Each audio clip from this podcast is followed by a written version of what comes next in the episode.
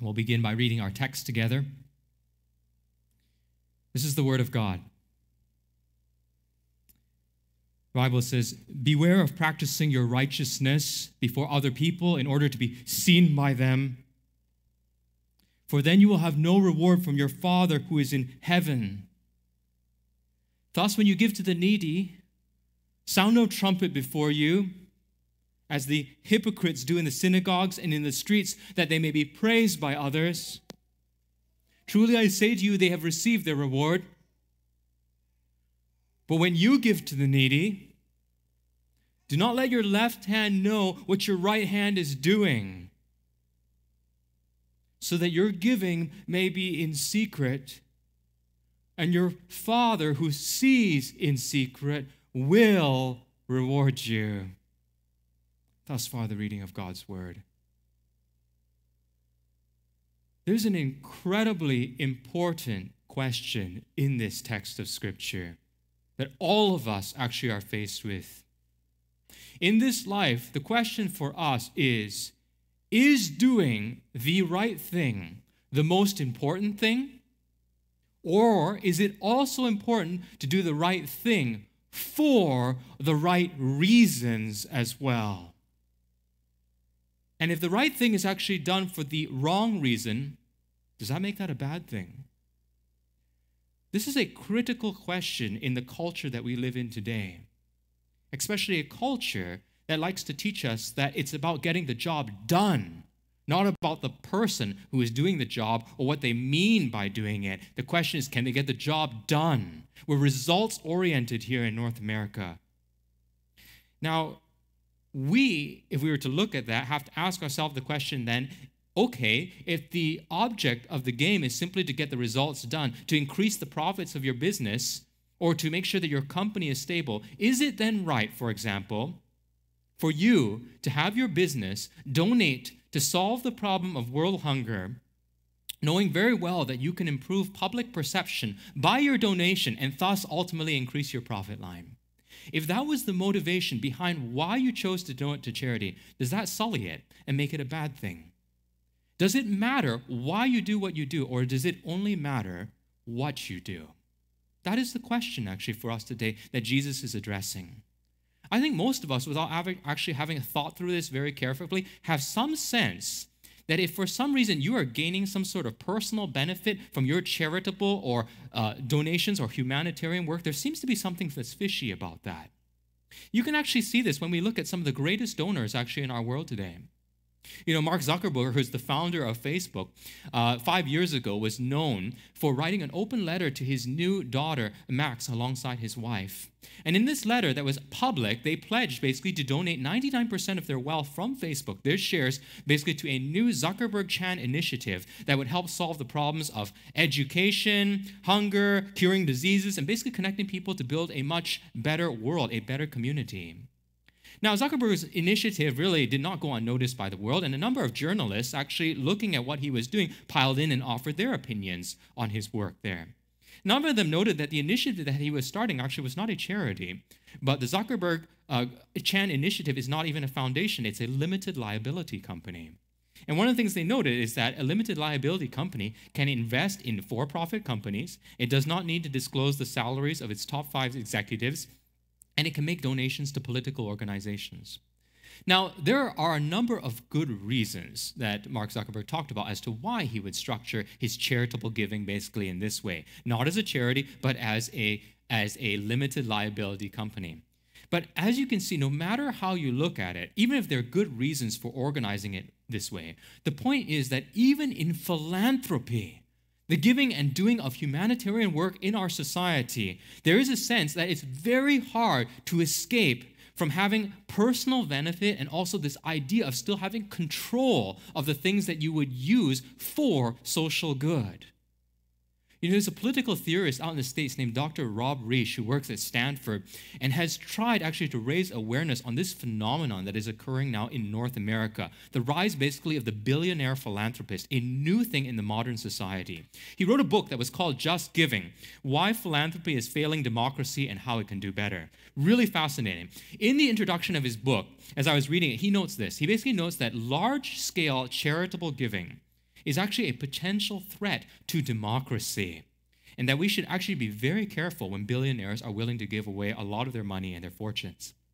He writes this basically and asserts that charitable giving can actually, he says, be an exercise of power, a veiled attempt to change public policy or sway public opinion. In fact, what it does is that the creation of an incredibly huge foundation results in big tax benefits for these wealthy people and also gives them the power to create social benefits that they personally prefer at the time they choose, resulting in social inequality as people feel obligated to bend over backwards actually to accommodate them and to praise them for the work that they have done. Now, today in our world, we don't think very much actually about this not in the way that people used to think in the past. It's very popular simply today to just go on social media and praise all these things without thinking through perhaps some of the consequences of this. It wasn't always so. If you go back just 100 years ago to 1909, when J.D. Rockefeller, who was basically the world's richest man at the time, proposed to create the Rockefeller Foundation, it was actually opposed by the US president of the time, President Taft, and then also later uh, former President uh, Roosevelt due to deep concerns that they had, as well as the Senate of the United States government, concerning the morality of how his money was acquired and also the danger that such a huge foundation could have in terms of influencing society. See, if a person is using their charity to do good, but quietly increasing their influence over society and increasing their control, basically, even over a government or officials, you and I actually would do right to be very repulsed by it because we would understand why? Because it's not ultimately about the goodwill and the things that are being done, but there is a hidden agenda there, a mixed motive, actually, which seems to render the whole thing somewhat impure.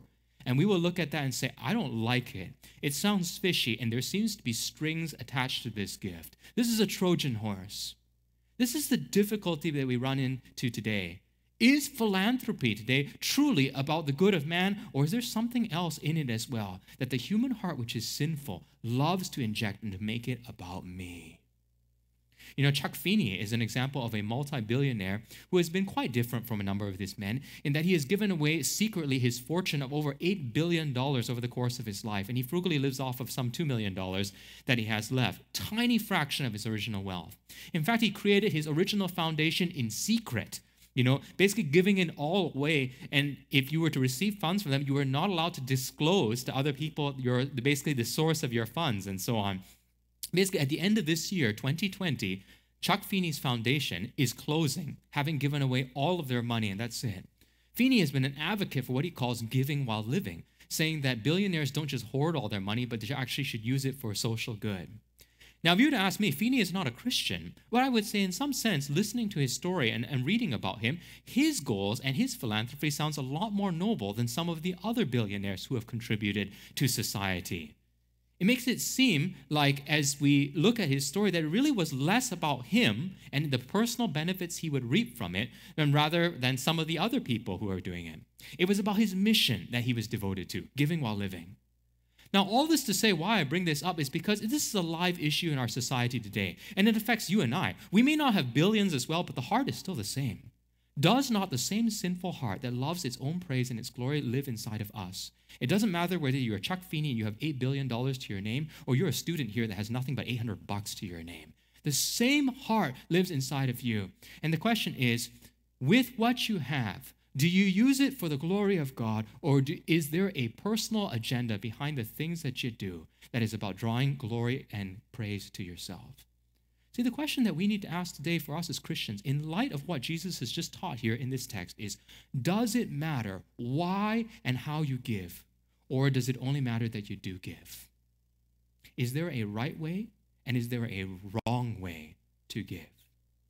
And to answer that question, let us go through our text. Let's begin by looking at verses 1 to 2 together in our in the scriptures. We'll read, we'll exposit, and look at this and see if we can get some answers from what we have here.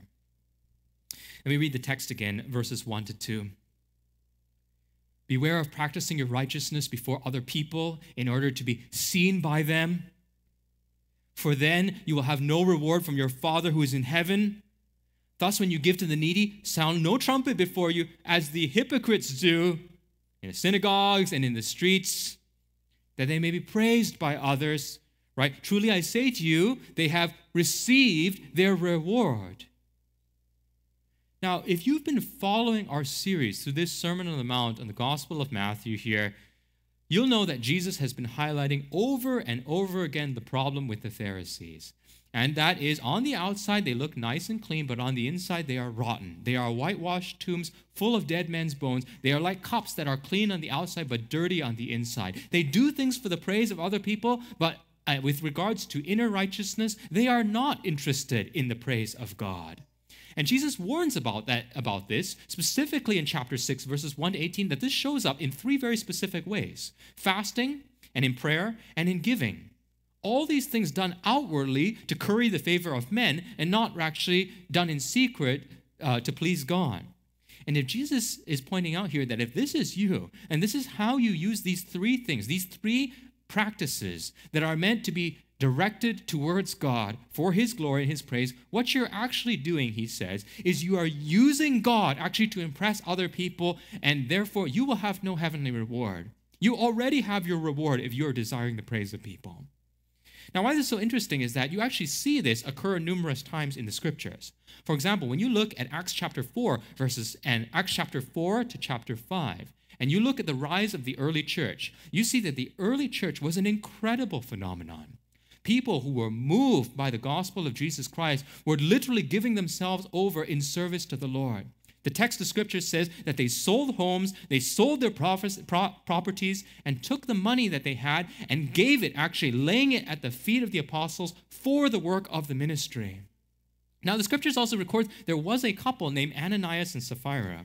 And because of the immense social pressure that existed in the church, basically to give it all away, they too felt compelled to give it all away, just that they didn't really want to give it all away.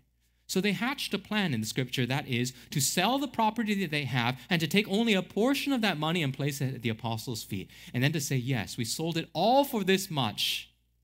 And as they did that, actually, the Holy Spirit uh, they, the, Peter told them, You're lying to the Holy Spirit. You are dishonest before God. You didn't have to do this, but all you were doing with this was you were trying to give the impression that you were great and you were generous when in fact you were actually greedy. And as punishment and discipline from the Lord, they were struck down dead and they were carried out there of the church community. See, in other words, they were frauds. They were frauds who tried to use the religious affections of other people, trying to curry the praise of other people for their seemingly good actions while actually hiding their deception that was hidden deep inside of their souls. See, do you realize how deep corrupting and corrupting sin, how deeply hidden and how corrupting sin is, that it can take even good things like giving in the name of the Lord Jesus and want to twist such things for your own personal benefit? You know, it's terrible. You see, our motives actually do matter. Don't think that just because you come to the church or you call yourself a Christian that you are immune to this sort of thing. No, there are always, always, we must always be on guard for the mixed motives that exist in our soul.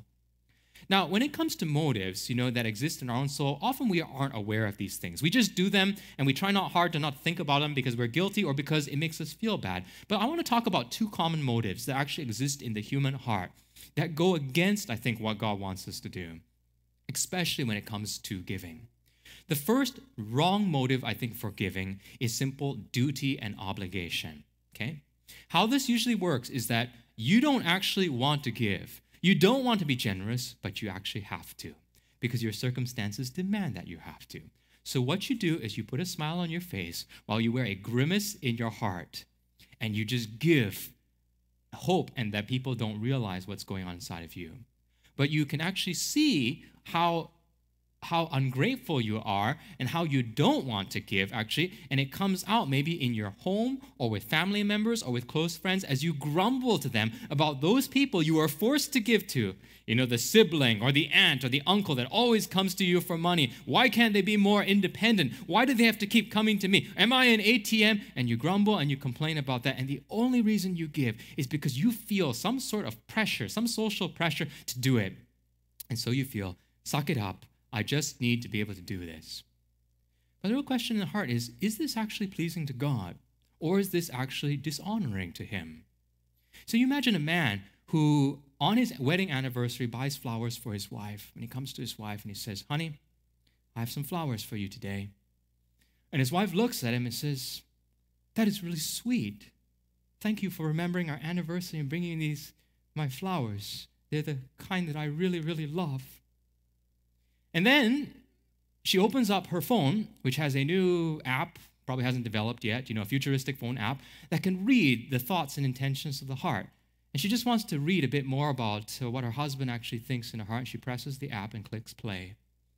And the app speaks her husband's unspoken thoughts, and his thoughts say to him, Smart move, boy.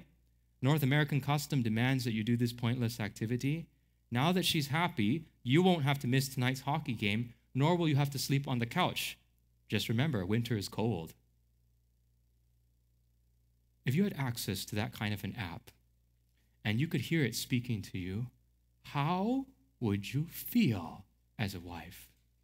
Would it change the way that you look at the act of giving those flowers? I'm going to bet that if you are sane, it would. It would completely cast that act of giving in a completely different light. Why? Because it's not just about the gift, it's the motives that actually matter. See, nobody wants to receive a gift because somebody else was forced to give it to them, or because another person did it so that they could gain a primary benefit for themselves. That kind of duty and obligation is ultimately dishonoring. And if it's dishonoring to the person that you give it to, how much more so do you think it's dishonoring before God? To claim to do things in His name when you actually really don't want to do it at all. See, it's problematic because the true gift in giving is not just a gift itself, but g- true giving involves giving of yourself, you see, as well. Paul says it very well in 1 Corinthians chapter 13, right? He says this If I give away all that I have and I deliver up my body to be burned, but I have not love, I gain nothing. In other words, sacrificing yourself just because you have to and not because you want to or love to makes your sacrifice worthless. You know, the Bible is clear and it affirms something that we all know actually to be true. It's not just about the gift, but it's the goal of the giver as well. You know, there's another kind of giving, okay? First one was duty and obligation. There's another kind of giving that is also dishonoring, and that is the giving that is linked to self glory. Now, in this type of giving, you are moved, you give not because you're deeply moved by the plight of the people who you're going to give the gift to, but you give actually because you want the social benefits that actually come from having a generous or perceived generous disposition. For example, in the Asian community, there's a very common practice that some of you might have seen that goes with fighting over the bill at a restaurant. And for those of you who are Asian kids and you are grow, you grew up here and you understand exactly what this is. For those of you who don't know, let me explain. So all of us who have grown up with this understand how this works firsthand. When the bill arrives after you've had a meal with family or friends or somewhere at the restaurant, it is obligatory for either your dad or the head of the home or somebody in your family to go and grab the bill. And it's also obligatory for the other family, basically to say, "Oh no, no, no, no, please, we are going to pay the bill." And then your and then your mom or your dad says, "No, no, no, we'll qian, we'll qian, we'll we'll pay for it." And this goes back and forth, usually customarily about three times, you know, before before it's done. Can go longer or shorter depending on on, on the people that are involved, how well you know each other. But there, it has to have a back and forth. At this point. Now, if you lose after three rounds and you still want to save face, there are multiple ways to try to still win this, uh, win this game. You can, for example, excuse yourself to go to the bathroom. And as you go to the bathroom, what you do is you just happen to stop by the cash register and you pay the bill quickly before the other party who has the bill in their hand is able to do so. And thus, you win actually the thing. If the other family is smart and does not allow you to leave the table, there are other ways that you can do it is that you can take your cash, wads of cash, and you can stuff it into the pockets of their children as they're going out the door, okay? And so in this way, you also win, you know. Uh, so there's, there's numerous ways that families have invented basically to do this thing, to get finally who gets the last say with regards to paying the bill. Now, I've thought myself, having seen this many times and having long philosophical discussions with my Asian friends as to why this phenomenon occurs and what it means, I've come to a couple of reasons as to why this actually occurs. And it shows something about the human heart. It really is to make a show in many cases. Because the one who pays is regarded either as the wealthiest, the most generous, perhaps the most successful as well. See, in, in many cases, it's actually not about serving others, but it's actually about serving yourself.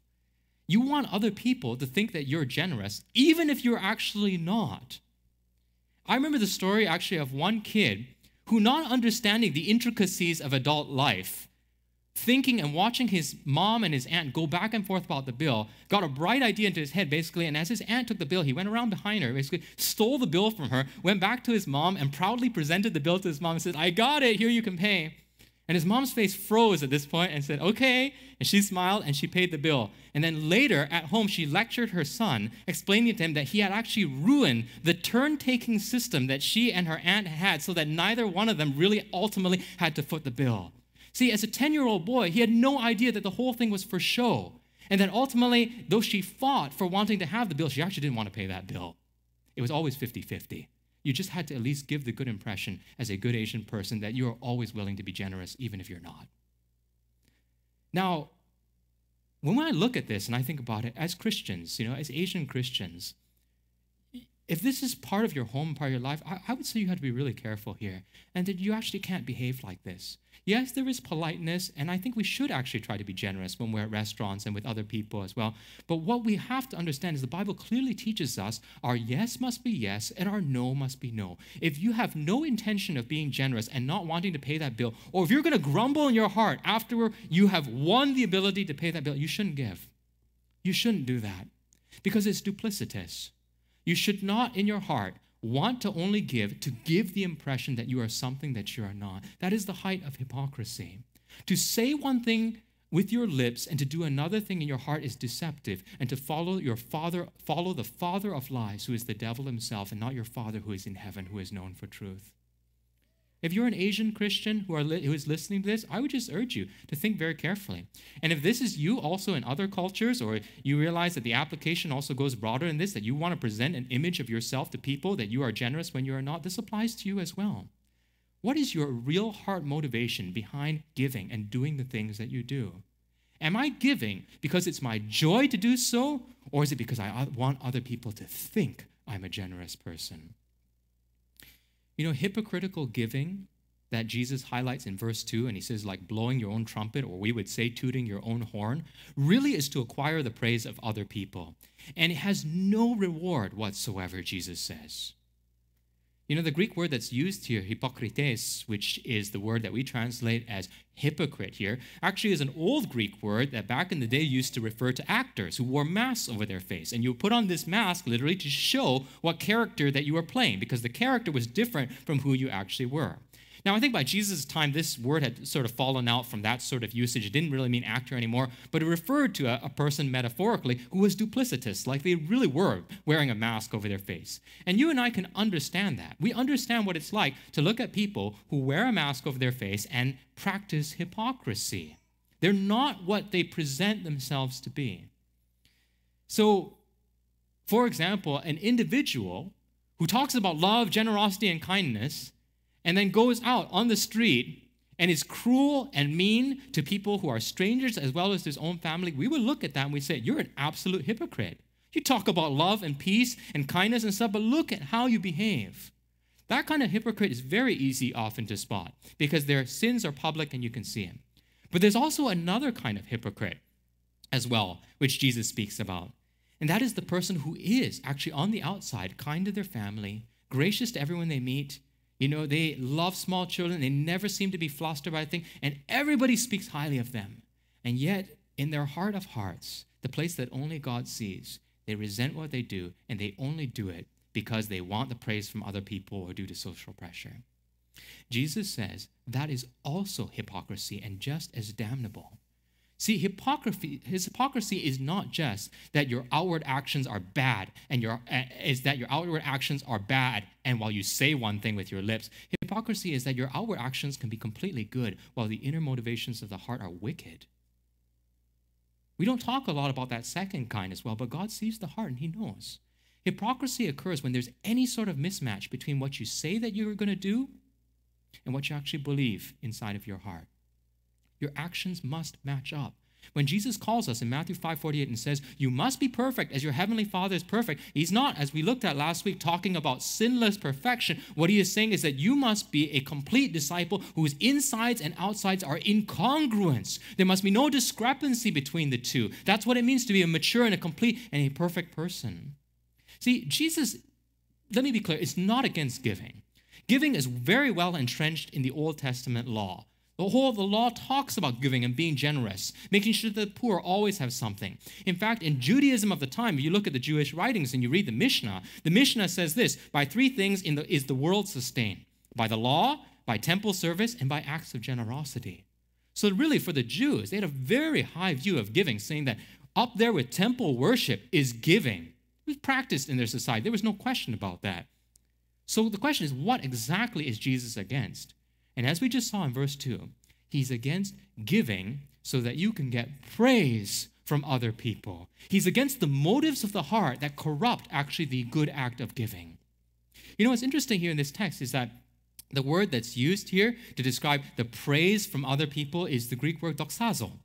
And it's the same word that we actually saw earlier in the Sermon on the Mount that's used in Matthew chapter 5 verse 16. Matthew 5:16 comes from that famous passage about salt and light, and then afterwards it says this, right? In the same way, let your light shine before others so that they may see, it says, your good works and give glory, doxazo, give glory to your Father who is in heaven. So the word that's translated praise here in our text 6:2 is the same one that's found in 5:16 that means glory. So in other words, so that people give glory to you because of your good giving. See, do you realize what the issue here that Jesus is taking up? The issue, right, is not actually about giving. The issue here is actually about stealing. what I mean by that, it's about stealing the glory and praise that is due to God alone for even the good things that you do. See, Jesus says that a city set on a hill cannot be hidden. And the goal of the disciples' life is to live in such a way that so that when people see these actions, they say, You must have a great God. Who is your God? I want to see this God that you do good works in the name of, and I want to worship him too. That's how the Christian life is to function. The Christian life is to say, I want to, I want to be here, but I'm just a mirror reflecting you to the greater glory of the Son. Look at God and glorify him. That's how we're supposed to live as Christians. And when we do our acts of giving, so in such a way that people praise us and we enjoy it, we are thieves of the worst kind. We are not ultimately givers at that point, but we are thieves who steal the glory that is due to God alone. See, there's no question that men like Mark Zuckerberg, Charles Fe- Chuck Feeney, and others can do great things with their foundations. But the truth is, if you understand the scriptures, no good work is any good work in the ultimate sense if it does not lead people to ultimately glorify God. Building an orphanage that causes other people to praise your heart and your philanthropy and your greatness while not giving anything to God is to rob God of the glory that He is due, for He is the one who has given you your talent, your ingenuity, and even the ability to do such magnificent things. This is actually an act of divine robbery, and this is why it is not possible for people who do not believe in God or people who do good things and yet receive the things for themselves and don't direct it to God, this is why it's not possible for them to ultimately do good things. Can they do good things in a temporal sense? Yes, but not in an ultimately good sense. In the eyes of God, this will not save you. Because as a billionaire, you fail to acknowledge the one who has given you your life, your wealth, your skill, everything that you have. So the question for us remains then is okay, if the point of giving then is ultimately for God, how are we supposed to give? What, what are some things that will help us understand what to do? Look with me as we cross in verses 3 and 4. The text says this But when you give to the needy, do not let your left hand know what your right hand is doing, so that your giving may be in secret, and your Father who sees in secret will reward you. Now, now we have to ask the question at this point is what exactly does this mean? I don't think it means, as one commentator said, that basically that Jesus is saying that when you give, you literally should use one hand only when you're giving because two hands was more conspicuous in those days and therefore you should use only one hand. I don't think that's what he was getting at, quite literally. I don't think that's correct. I think that Jesus speaking here in the context of the Sermon on the Mount is speaking hyperbolically to make a point. And that is look, your left hand and your right hand always know what the other hand is doing because they're attached to your body, the same body. But for those of us who are part of the same body or have friends who are close to us and stuff that are as close to us as our left hand or as our right hand. I don't care whether that's your church family, your actual family, or your best friends, or some girl you're trying to impress. It doesn't matter. Or religious people who appraise you for your good. The point is, you should take real care to not let an individual who is that close to you, um, you know, not give in such a way that individuals who are really close to you are drawn to that and you use that actually to pump yourself up, to show your generosity to the few people whom it really matters to. The point is, don't try to impress those who are close in your social circle and are most likely to actually give you praise. Don't use godliness or the things of giving, your, the work that God places on your heart to, don't use that to curry their favor. Give quietly, give in secret. Now, now, let me be clear. I don't think this means that every time you are going to make a donation from now on, you need to make an anonymous cash donation or to make your handwriting so bad on your check that you know you can't actually read it. Okay? I don't think that's the point here. The point is, if you're going to serve somebody, give somebody, take care of kids in this church or with friends, do something good, and somebody asks you where you're going, you don't need to think, oh boy, if I say where I'm actually going right now, I'm going to lose my heavenly reward. Okay, so therefore I need to lie to them now and tell them that I'm, I'm just going out actually to water the plants. You know, I mean, again, again, don't do that. Or I'm getting a haircut. Don't, don't think like that's not the point. The point is, yeah, just be honest. Do good in Jesus' name, but watch your heart really, really carefully here. Look at even the people around you that you wouldn't mind actually them thinking that you're generous or really good with your time or giving this and say, God, I know they're like my left hand and my right hand. But help me to, even in this, when this temptation comes to me, to remember it's not about them. It's not about me currying favor for them. Let me, let me, let me just give out of reverence and honor to you. And you who see in secret what nobody else sees, God, you are my ultimate reward. I know you will reward me, and that is enough for me. The point is, don't try to use your, even your piousness to impress others.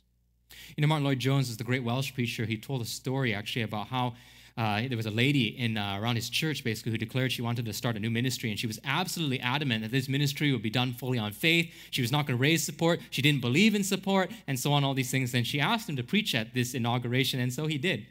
And then halfway during the thing, during the announcement section, she gets up and she begins explaining to people that this whole ministry is going to be run on faith. There was going to be no collections. There will be no sort of offerings, this sort of thing. There'll be no uh, advertising, no campaigning whatsoever. She goes on for 10 minutes. And Lloyd-Jones, sitting back, looks at it and he says, You know what? I thought it was the most effective appeal for funds that I had ever heard. Now, he writes, he said, I didn't think she was dishonest, but perhaps she was just afraid as well. And her subconscious and the motives of her heart drove her actually to appeal to people by saying she wasn't appealing to people. And you all know how this works, right? When people praise you and, you, and they say, oh, you're such a good mom. It's like, oh, no, no, no, I'm not actually a great mom. It's like, yeah, but I really am a great mom, right? And you just, you know, you do this, right? Because we know it's not socially acceptable to tell people like, yeah, I'm the best mom in the world. you know, I make you look bad, right? You know, you don't, you don't say stuff like that. So there's some politeness about you. you we, we're wicked enough. We know how to hide what we're actually thinking in our hearts. And Jesus even points out that's a problem. Just because you deny something doesn't mean you actually deny it in your heart. Here's the point the heart is so deceitful, it can even use your denials, the assertions that you don't want praise from people, to hide the fact and collect praise from others. Okay? It doesn't mean that you should only do things that nobody else sees. And that if somebody else does see it, that you should stop doing what you're doing. The point is, look in your heart deeply. Does your inside match your outside? What are your motivations for giving? Is it about God or is it about other people? If those are the wrong reasons for giving, what are the right reasons for giving? I think the last half of verse 4 gives us a, a, a strong hint and a clue. Last part says, And your Father who sees in secret will reward you. Now, this is really important. Do you see how Jesus argues here? How does he motivate right giving? Notice that he doesn't say, give because it's your duty to give, or even that it's the right thing to do. He says, give in secret because your Father will reward you. Now, this requires some explanation and thinking because normally speaking, most of us think and feel is that wrong? Is that even right? Shouldn't you do something because it's right to do, not be motivated by getting a reward? Doesn't that kind of take away the goodness from that? Question for us Is it wrong to appeal to rewards to motivate the right thing to do? I think in this case, actually, he's talking about future heavenly rewards. He's not talking, I think, primarily about material rewards here. But I think this is what the Bible actually does over and over again, and it comes straight from the lips of Jesus. Acts chapter 20, verse 35, Paul quoting Jesus says, Remember the words of the Lord Jesus, how he himself said, It is more blessed to give than it is to receive. Mark chapter 10, verses 29 to 30. Jesus speaking here against this. Jesus said, Truly I say to you, there's nobody who has left house or brothers or sisters or mother or father or children or lands for my sake and for the gospel who will not receive a hundredfold now in this time houses and brothers and sisters and mothers and children and lands with persecutions and in the age to come eternal life. So he points forward again. Yes, there's some blessing here, but he points forward. Or Luke 12, 33 to 34. Sell your possessions, give to the needy, provide for yourself money bags that don't grow old, with a treasure in heaven that does not fail, where no thief approaches and no moth destroys. For where your treasure is, there your heart will be also. Jesus is very interested in you being rich. Just that he points to the future. A richness that's not in material things, but is spiritual in the place where God is. So, question why is this not wrong? Why is this not wrong for him to motivate us with the future promise of heavenly reward? Imagine this once again. Go back to the husband buying flowers for his wife, okay? And this time he gets it right, okay? And, and, and, and he says, Honey, here's some flowers that I bought here for the anniversary. And she says, That is so sweet of you. You didn't have to. And then he says, You're right. I didn't have to. But apart from Jesus, you are my greatest treasure. And it makes me so incredibly happy to see that you are happy. It's my joy to do that for you. Now, what would any wife say to those words? I'll tell you what she won't say. She won't say, Whoa, hold it right there, buddy. You gave me flowers so that you could be incredibly happy? You are so selfish, always thinking about yourself. You bought those for me so that you could be incredibly happy. Take those outside right now and dump them in the dumpster. You should have said that you did this because it was your duty to do it. Be honest, I don't think any sane wife would say that. The question is why? Why do you know that intuitively to be true? Why is that not selfishness? Why can she not accuse a husband for that? I'm sure she would be melted actually by that generous affection from her husband. I think C.S. Lewis nails it actually in his book as he reflects on this very problem relating rewards to our personal benefit. In The Weight of Glory, he says this We must not be troubled by unbelievers when they say that this promise of reward makes the Christian life a mercenary affair there are different kinds of rewards. There is the reward which has no natural connection with the things you do to earn it, and it's quite foreign to the desires that ought to accompany those things. Money, he says, is not the natural reward of love. That's why we call a man a mercenary if he marries a woman for the sake of her money. But marriage is the proper reward for a real lover, and he is not a mercenary for desiring it. The proper rewards are not simply tacked onto the activity for which they are given, but are the activity itself in its consummation. So, in other words, in a nutshell, what he's saying here is that the joy that you get from giving your spouse something and loving her, what you get out of that is you get her. And that is the right and natural reward for serving her. If you got her money, that would be very different. That's an unnatural reward to have. So the natural reward of acts of love is to receive that which you love.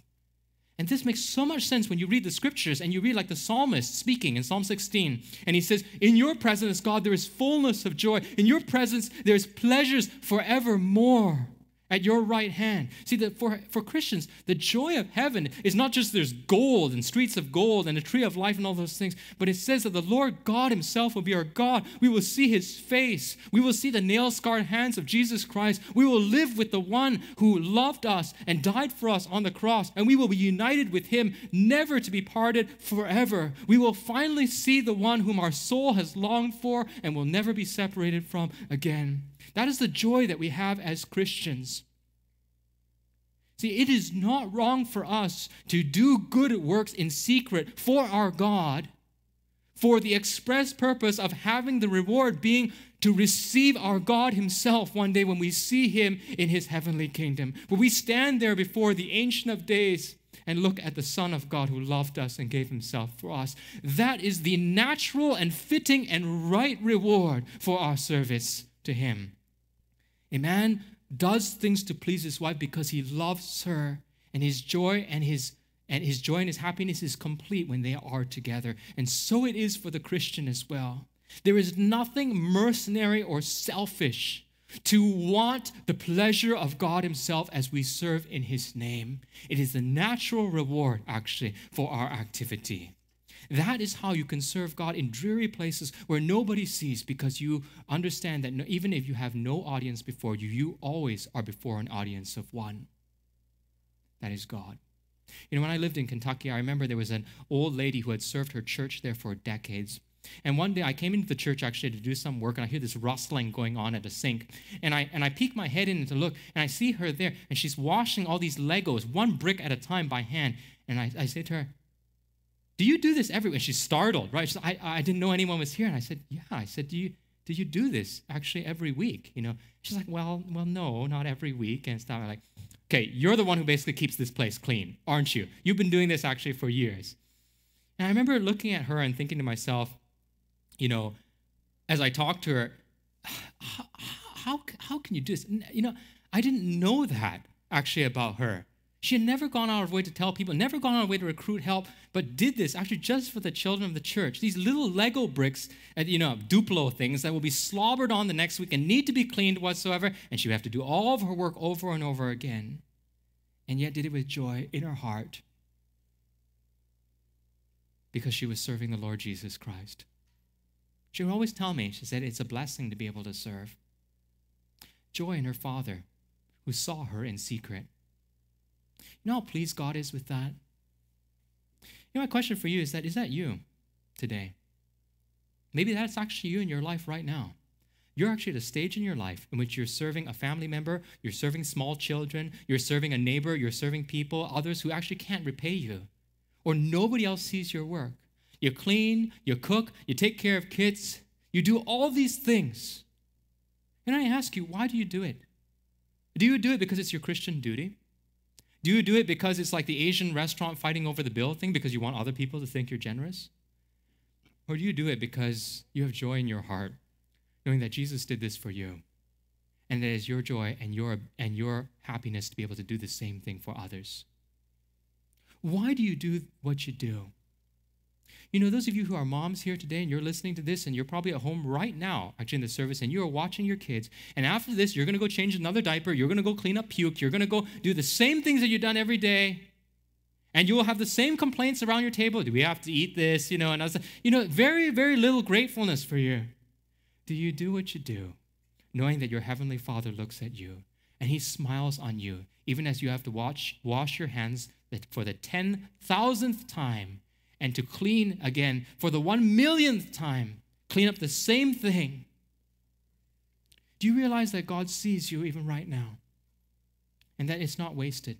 There are those of you who use your businesses for the good of the church and for Christians around you. There are those of you who have read resumes and you've done kind things for people, filling out applications and things for them. You've sent money to people who are overseas, your relatives. Some of you have bought things actually for others who have, who have great needs. Others of you have taken up caring for other children in the pre COVID days and so on and watching them. Others of you have fixed doors and locks here at the church. Others have gone over the financials. Nobody sees your work. Nobody is going to praise you for that.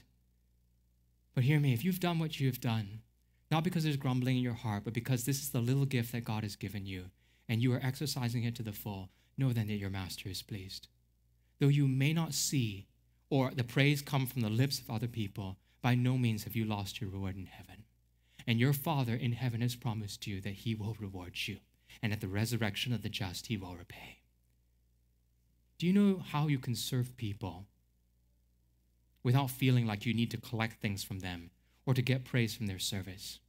Only the gospel of Jesus Christ frees you to do so. Only the gospel, if you understand that you are redeemed by grace and you have been saved by your sins and that God paid it all for you, only then will you be able to look at another person and say, I don't need anything from you. My worth and my value is in Jesus alone. I am his child. Nothing you can do to me will take away from that or add to it. I serve you out of reverence to my God and out of delight and joy in my heart because I know that whether you like it or not, my master is pleased with me. I don't need a thing from you. I just want to serve out of honor and reverence from my Lord. Only the gospel of Jesus Christ frees you to be able to give without expecting or demanding that you receive something in return. Do you want to be a free person today? And you struggle with this right now. Maybe your position in life, you're not a Christian here, you're listening to this right now, and you're struggling with giving because it's so hard. There are people who don't think much of you, and you have so little now in your life because you have given. You know what I mean? And you feel resentment. The gospel says to you today, you want to be free? Come to me. Come to Jesus. Take my gift. Ask for the forgiveness of your sins and have a new life that is found only in Christ. That's the hope that the gospel offers us today. Brothers and sisters, those of you around us, where has God placed you right now? And my question for you is as you serve those who are thankless, can you find joy even as you give, not letting your left hand know what your right hand is doing, knowing that your Father's good pleasure is ultimately what will satisfy your soul? Let's pray.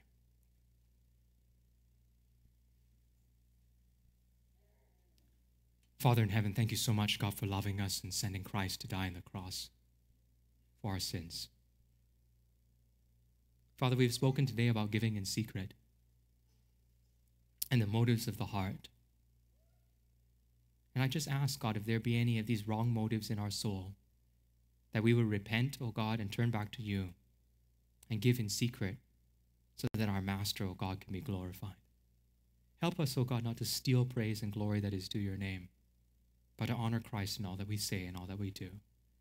Help us, God, to be complete and perfect people who are mature on the inside and clean on the outside as well. So, Father, thank you for your word that penetrates so deeply into our souls. Mold us to be more like Jesus, O God, who gave with his mind set on the glory of God and not on his own personal gain. So we praise you, O God, and we thank you. In Jesus' name, amen.